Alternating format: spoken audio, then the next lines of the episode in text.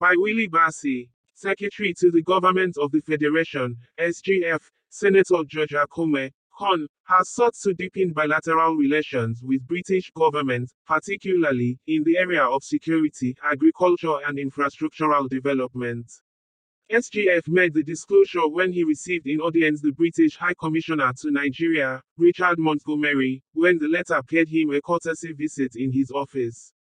He recalled the age-long colonial relationship between UK and Nigeria, and said that it has become necessary that both countries work together for the mutual benefits of both countries. In his words, we want to make a difference in the lives of our people. We are not after money, we are after infrastructure, we are after food security, and we are after energy.